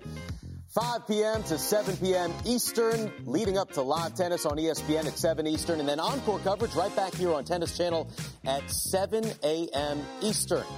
Time to get to some of the big stories on the court. Just one member of the big three is in Melbourne. His name is Rafa Nadal, and he can also get that record 21st major title. He is now the world number six, coming off of his 89th career title, and is going for number two at the Australian Open. You never know. Uh, going to arrive a day that uh, the comeback will be impossible, no? But uh, I, I just want to try again, no? and uh, I want to, to give my best. I want to give myself a chance to keep enjoying this beautiful sport and to keep fighting for the thing that I have been fighting for for the last uh, 16 years now. Uh, after winning that warm-up event that we discussed, Martina, Rafa said he still doesn't feel like a genuine contender here. What do you make of his chances to win? He's the ultimate sandbagger. He's downplayed his chances to win at Roland Garros, and so I don't take that with a big grain of salt. Uh, no, Rafa definitely is, is in with a chance. Now the draw has opened up for him with, with Novak out, and uh, he definitely is a contender. Things have to fall into place for him. He needs to stay fresh, but the foot seems to be okay. When he he's 100% physically, he's a contender on any surface. Bag meets sand. um, you know, I mean, he's, he's won one title, as you say, but his back went out in the final against Stan Wawrinka. That match against Roger Federer, of course, in 2017, he was up a break in the fifth set. The match in 2012 against Novak could have got, he could very easily have four titles here. I don't quite know what shape he's in. I mean, he won a tournament, didn't have to play a player in the top 75, not best of five, obviously, but yeah, is a guy with 20 majors a contender? I, I would say so. yeah, I, we got to remember there was a chance that Rafa wasn't even going to come. Not only the foot tested positive for COVID in late December, so everyone was so thrilled when he got off the plane and showed that picture uh, of himself on Rod Laver Arena. But I think it's probably a big ask at this tournament. The courts are playing very fast. He's played seven tournaments each of the last two years. It's great to see him back out there healthy, but three out of five sets on a hard court on his body, I, I just don't know. I mean, I want to see him get to 21. Um, I think so much good could come out of it if Rafa has a great tournament and potentially wins here. But let's see physically how he holds up. How about 19 years in a row with a title? Yeah. Uh, and that consistency and dominance is incredible for Nadal. On the women's side, Ash Barty is the world number one. Naomi Osaka, she's the defending champion. In fact, these two could meet in the fourth round. What a matchup that would be. Here's what Ash Barty had to say looking for her first title at her home slam. Yeah, I'm, I'm excited to be back home in Australia, be so excited to be back playing, and obviously it was really nice to, to get a few matches in Adelaide uh, last week and, and kind of roll on some momentum and, and know that I'm coming in here playing well and, and kind of excited to start and just chomping a bit to get to get after it. Lindsay, it's been 44 years since an Australian woman has won their home major. Ash Barty, top seed for the third straight year. Does she raise the trophy this year? You know, we'll see. Uh, She has struggled to play her best tennis down under. I mean, she gives this impression that she can handle it pretty well, but two years in a row, a brutal loss to Kenin. She was a big favorite in that semifinal on a very hot day. Then last year, Muchova up a set and a break.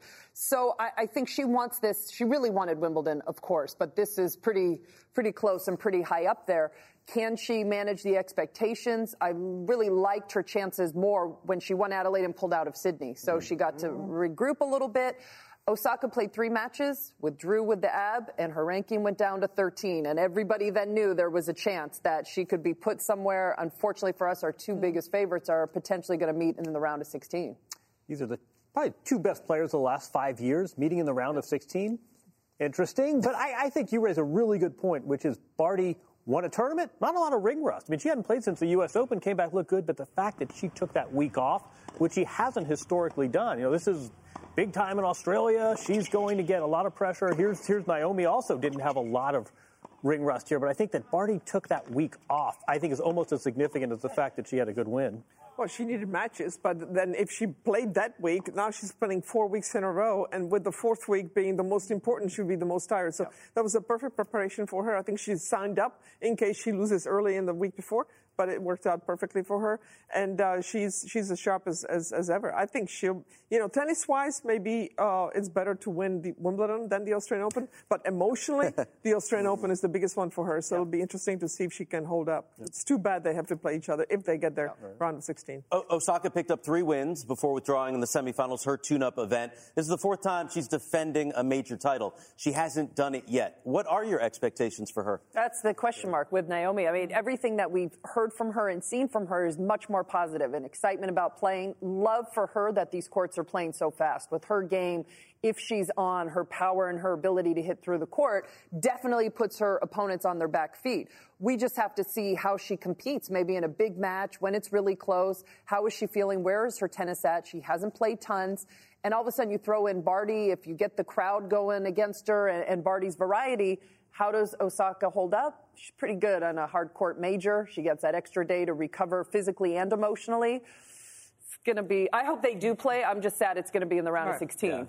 Well, we've been talking so much about her emotional state over the last nine months. What do we make of the fact that, you know, got, got three matches, got three wins, looked pretty good for someone that hadn't played since the U.S. Open, and then yeah, I, I, can't remember quite how she put it in social media, but basically, b- body ain't cooperating. Hmm. Do we think that is precautionary, or does that worry us that someone who's been out so long since last week? I mean, here she is. This is a nice match against Petkovic. A veteran's going to make her hit a lot of balls. Look, not reasonable. I mean, it's completely reasonable that she would pull, up and have some physical tweaks after this, but does that make us nervous, guys? Well, yeah, because matches is what, what stresses the body the most. You, know, you can be the best shape of your life, but the matches, you always stretch a little bit more for the shots, and, and the emotional energy also makes the body you not recover so well. So you have to uh, you have to have the matches to get the confidence more so for the body rather than the mind. Yeah, she did this last year leading into the Australian Open. She did it the year she won the U.S. Open. She withdrew from the final of the Western and Southern Open a couple of years ago. I think that she goes when she's feeling okay with her tennis. She doesn't want to risk anything physically. So I, I don't think it's that big a deal for her. But certainly for someone who hasn't been playing much tennis, you, you never like to see them exit physically.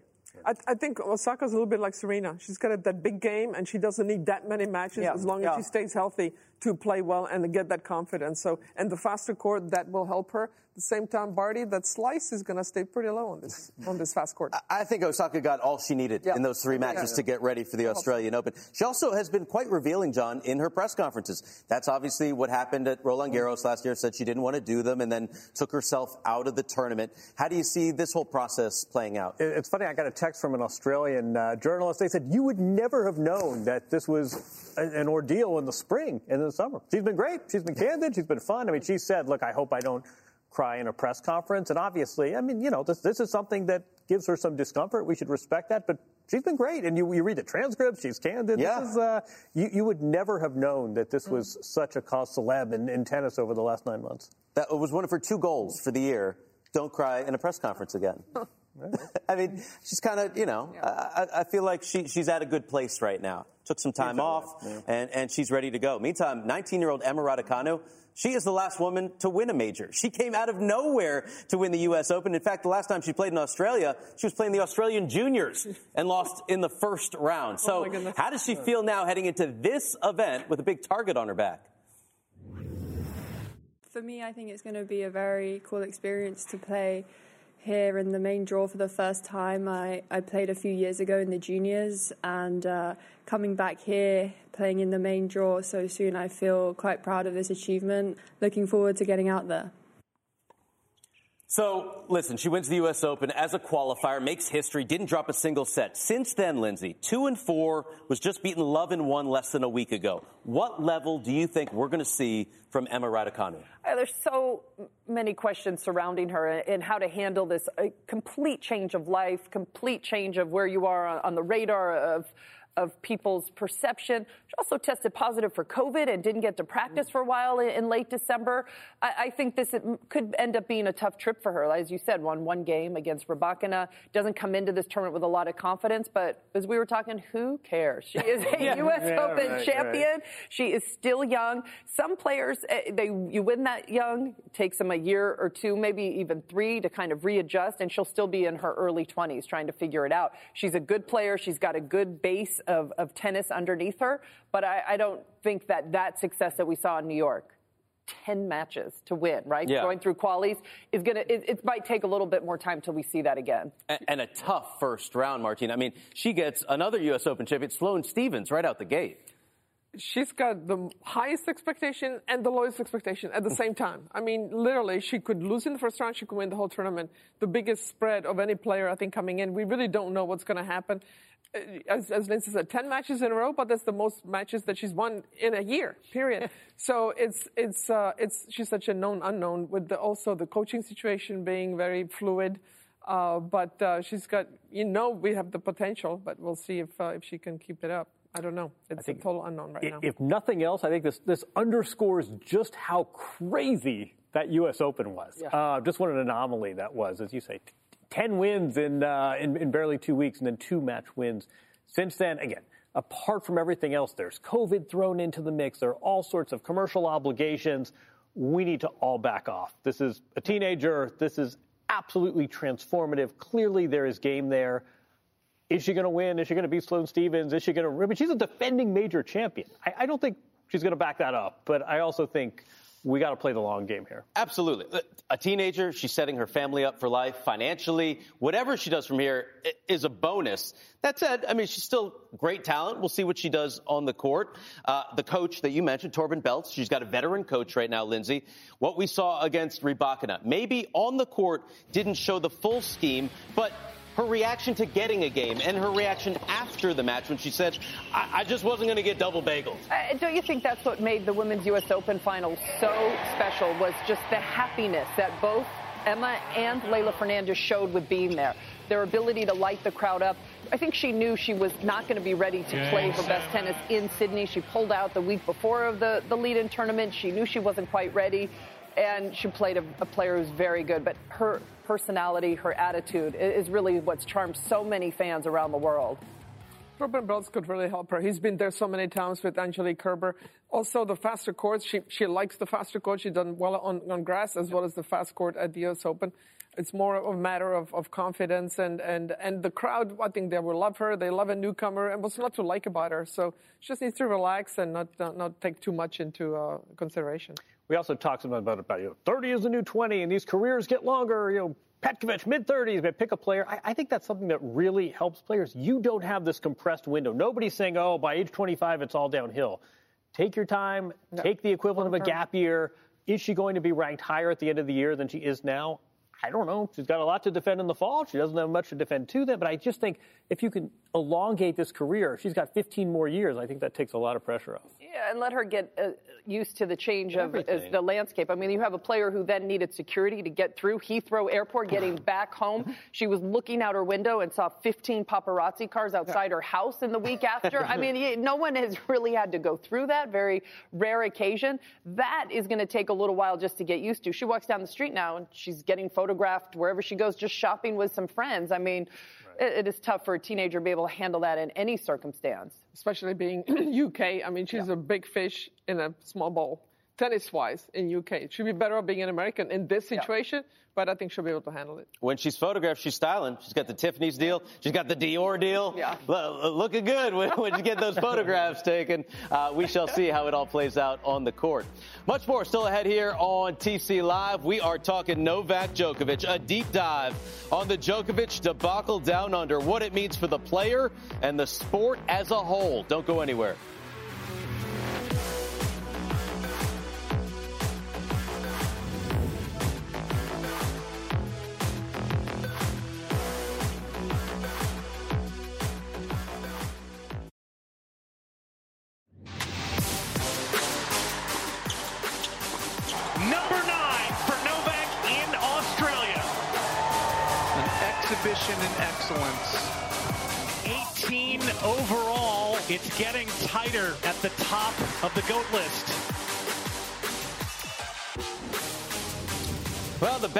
Back to back to back champ will not be able to go for four in a row after a court ruling to deport the world number one from Australia. Novak Djokovic issued this statement.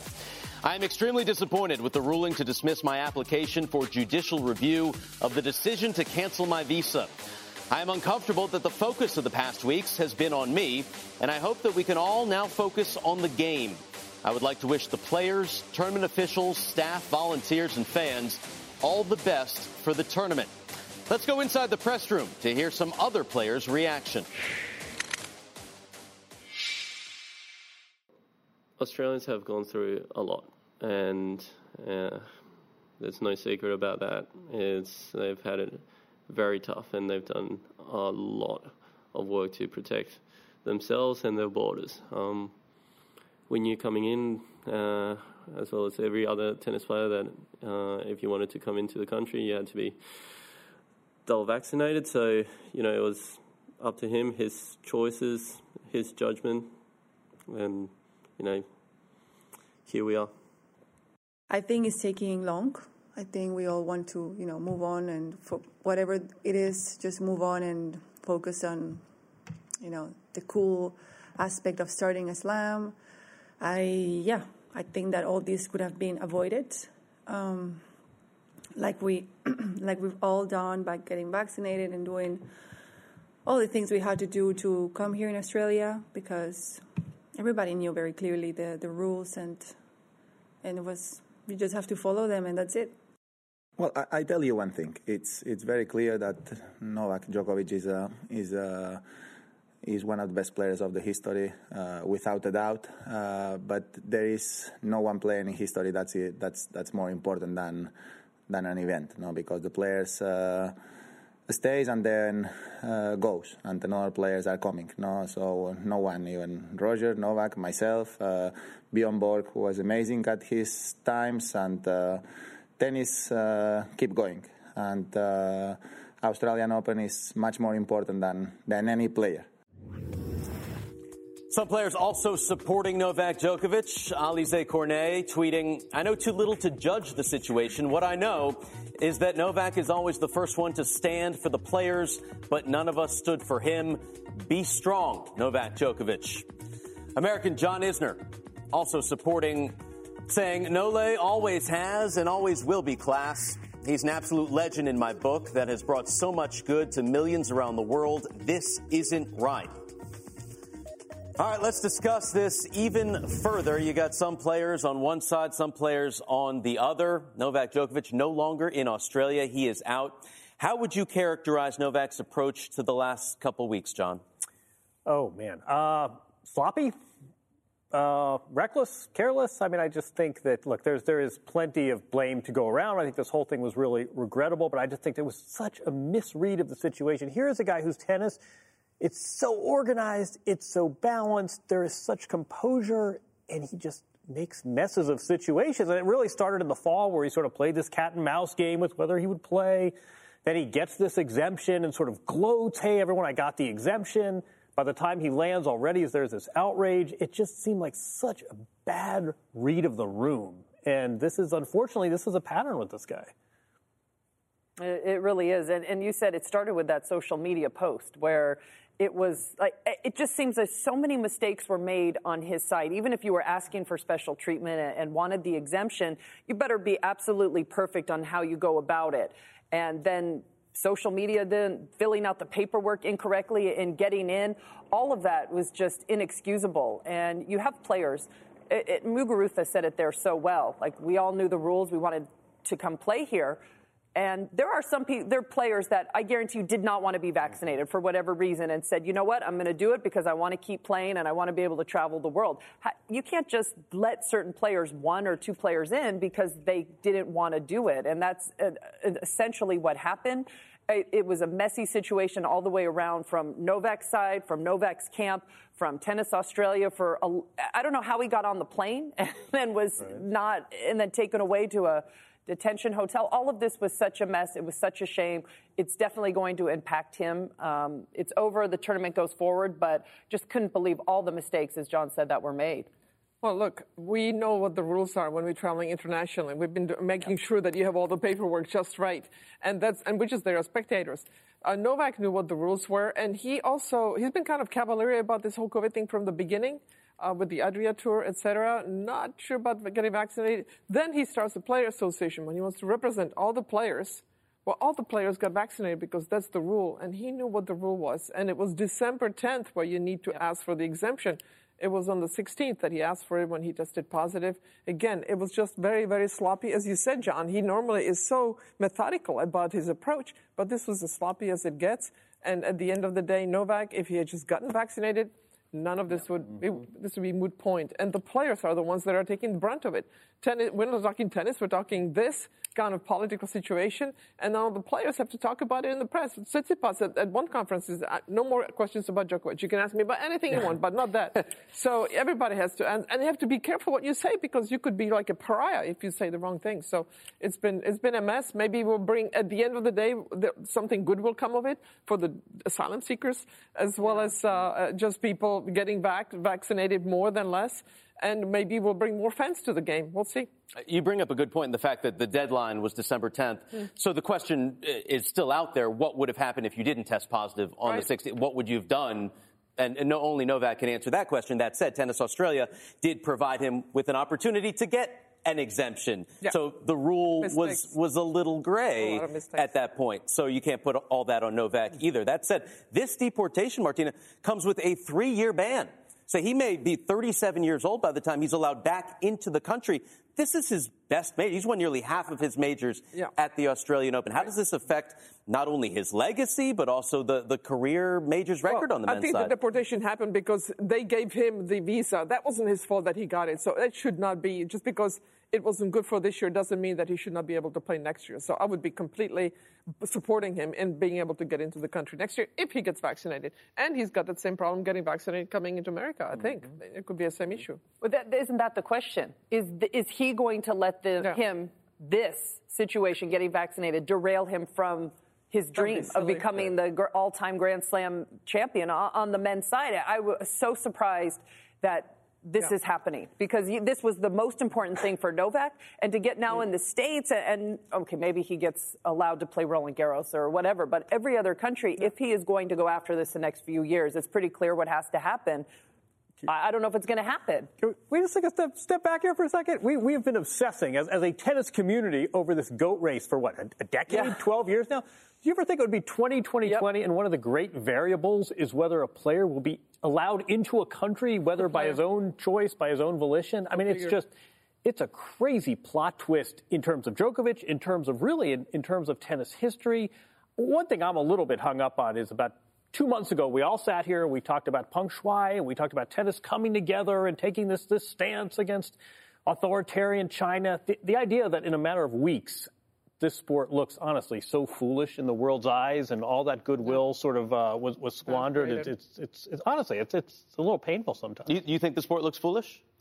Uh, yeah, I think that it's been just a travesty what's happened the last few weeks and, and what has happened to and on all sides of Novak getting in there, Novak getting deported. As I said, the players last year then getting told they have to lock up for 15 days on the eve of a major. Like it has been a mess trying to right. play this Grand Slam in Australia these last couple which, of which years. Is, uh, which is like Djokovic. This is a tournament known for being buttoned up, and these last two years have just been chaos. Happy Slam has not been so happy no. for many players. I hope they figure it out. And they need to be by the book. You know, no, oh, well, maybe if you do this, we can swing it. Yeah, uh, it needs to be clear. There's going to be a new men's champion for the first time since 2018 at the Australian Open. Much more TC Live after this.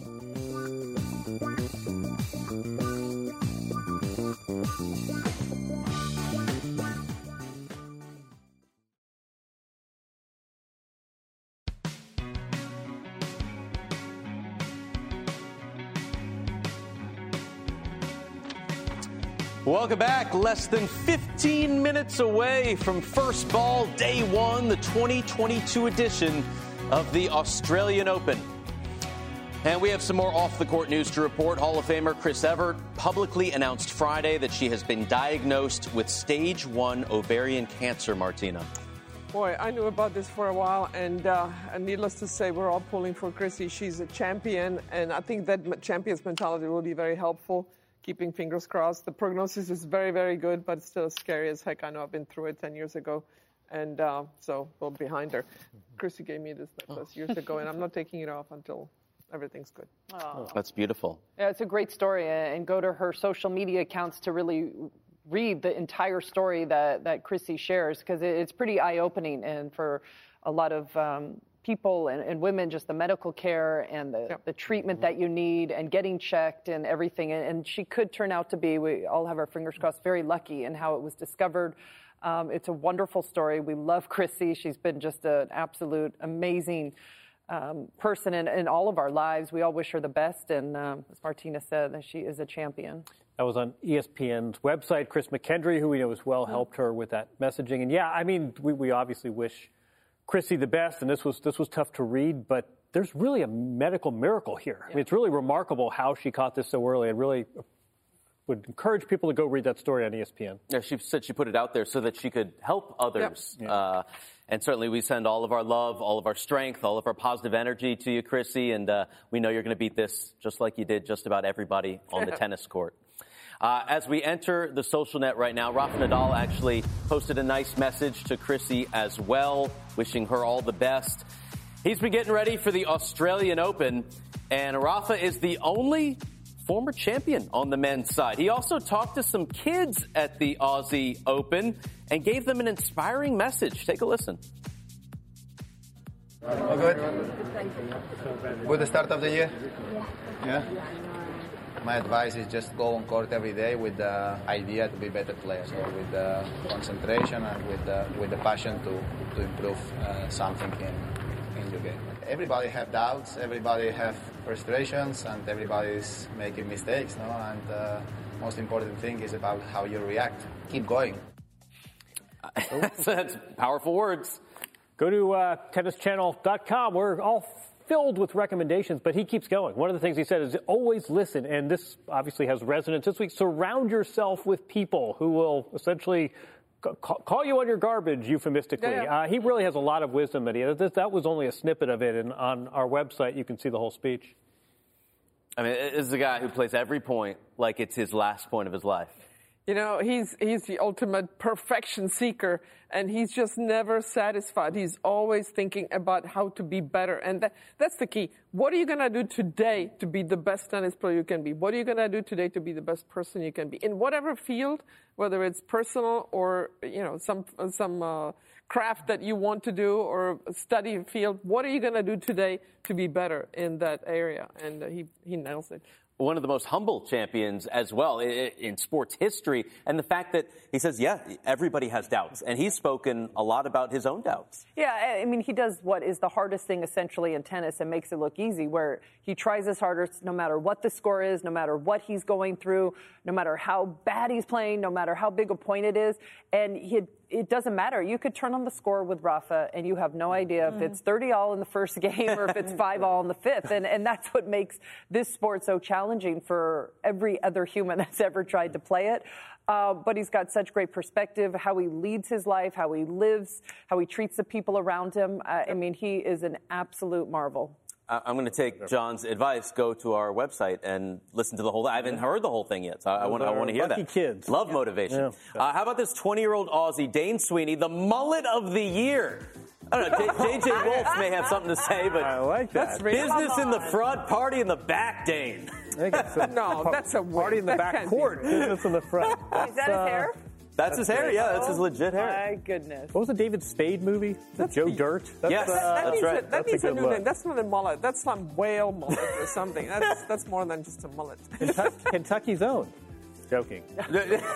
he, he uh, actually his last IG post is a photo of the back of his head with the caption, "Just notice it." oh my goodness. Right? Like, how'd he do?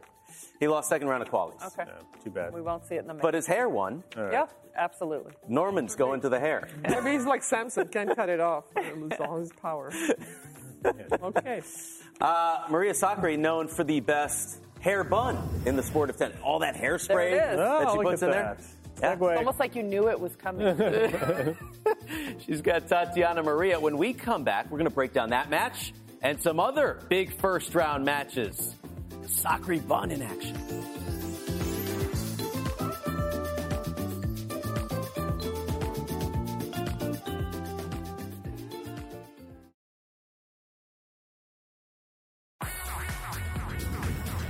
Back on TC Live, presented by Geico. It is time for Jon Wertheim's stat of the day. What do you got? I got a number of the day 493. We know that Novak Djokovic won't defend his title in Australia, but uh, no one will have beaten him, of course. Who was the last man to beat him in Australia? Look at this. Hyeon Chung. You gave This the was- away, though. Was four years ago. This, this guy beat Novak Djokovic at the tournament that he has won nine, Nine times, times, yeah. and he is now I wouldn't have barely in the that. top What happened to him? 500. We have a Injured? litany of injuries, Yeah. but you know, we uh, whether it's Del Potro or Andy Murray or Kokkinakis, who I'm sure we'll talk about this week. There's hope for injured players, but uh, you beat Novak Djokovic in Australia, and uh, boy, it's it's been rough going for Hyeon Chung since then. I mean, since he made the semifinals that year at the Australian Open, that's when the injury happened, and we, we haven't really heard much from Yeah. Hyeon Chung since then. That was also when Novak was battling his elbow injury. Had a procedure, or what do they call it? Intervention? Intervention, Right? yeah. Surgery. Surgery. Right He had a surgery. Right, right, right. But yeah, that was those days where Novak was trying to play with a, a bad elbow. Yeah. All right, time for our hot shot of potentially the year. It's the hot shot of the day. How about Maxime Cressy against Dan Evans? In the backcourt, no less. There he comes. Here we go. Oh, the in betweener. Oh, yes. That's big. That's offensive. Look at that. That was an offensive lob, too. That was topspin bouncing away from him. That wasn't a floater either. He didn't wait for that one. He had to. He had to haul. You know what? To just get there, and wailed at it and directed it beautifully. There's a guy didn't get in the lineup during NCAA's as a freshman at UCLA. Now he's 71 in the world. Oh my God, that's the farthest back he will ever hit a winner too. he's, he's living the serve and volley life. Max Cressy. Uh, here is our order of play. Day one, Rod Laver Arena, starting with Maria Sakkari. Then you've got Naomi Osaka, Rafael Nadal, Ash Barty, Alexander Zverev. Really doesn't get much better than that, right? Get yourself a ticket to Rod Laver. Yeah, look at all these matches, and look at Barty playing Tsurenko, who had to qualify. This was a top 20 player not all that long ago. That could be a deceptively tricky match, but boy, you're right. What a great session. All right, let's start with Maria Sakkari taking on Tatiana Maria. Uh, this is the place where Sakkari made the round of 16 at a major for the very first time. Last year, Martina finally made the semifinals at Roland Garros at the U.S. Open. Does she take the next step? Uh, she's capable of it. I mean, she had match point against Krejcikova in that semifinal. Could have won the final. Who knows? And then the, the WTA finals also had some good matches there. And uh, I think she's been improving her game nicely. Uh, uh, the serve can go off a little bit on her. She goes for too much, but I think she's learning how to control the power. Nice problem if you have too much power, and she's starting to control it. And I think she can break through. All right. Uh, Naomi Osaka has won 22 of her last 23 matches in Melbourne, but she's taken on somebody who had the best year of their life in Camila Osorio. She used to be Maria Camila Osorio Serrano. She dropped two of her names. now down to two. I, I think for Osaka, this is all about her and, and how she plays. She loves that court, Rod Laver arena. It, it's pretty much enclosed, and the roof is also a little bit closed. So it does feel, it can feel a little bit more indoors. You get a nice sound in there. The courts are playing fast. How does she handle this moment? I think she's going to be okay to get through this first week. We keep talking about maybe a round of 16 with Ash Barty, but she's got the power, she's got the movement. I, I think that Osaka gets through this match and this first week pretty mm-hmm. comfortably. Mm-hmm. Jon, what do you think about Rafa taking on Marcos Giron? I think it's a nice first round match for Rafa to sort of ease his way into the tournament. Already won a title this year. Didn't even have to change his hotel room. That was in Melbourne. He didn't have to beat a top 75 player to win that title. So this is a player who'll make him hit some balls, but I don't think it's really going to pose much of a threat. All right, we're going to have all the highlights for you right back here, 5 Eastern tomorrow. Two more hours of TC Live on the couch, making its debut. TC Live, 5 p.m. Eastern, encore coverage, 7 a.m. Eastern. Looking forward to all of that. For Martina, Lindsay, and Jon, I'm Steve. Thanks for joining us. TC Live at the Australian Open.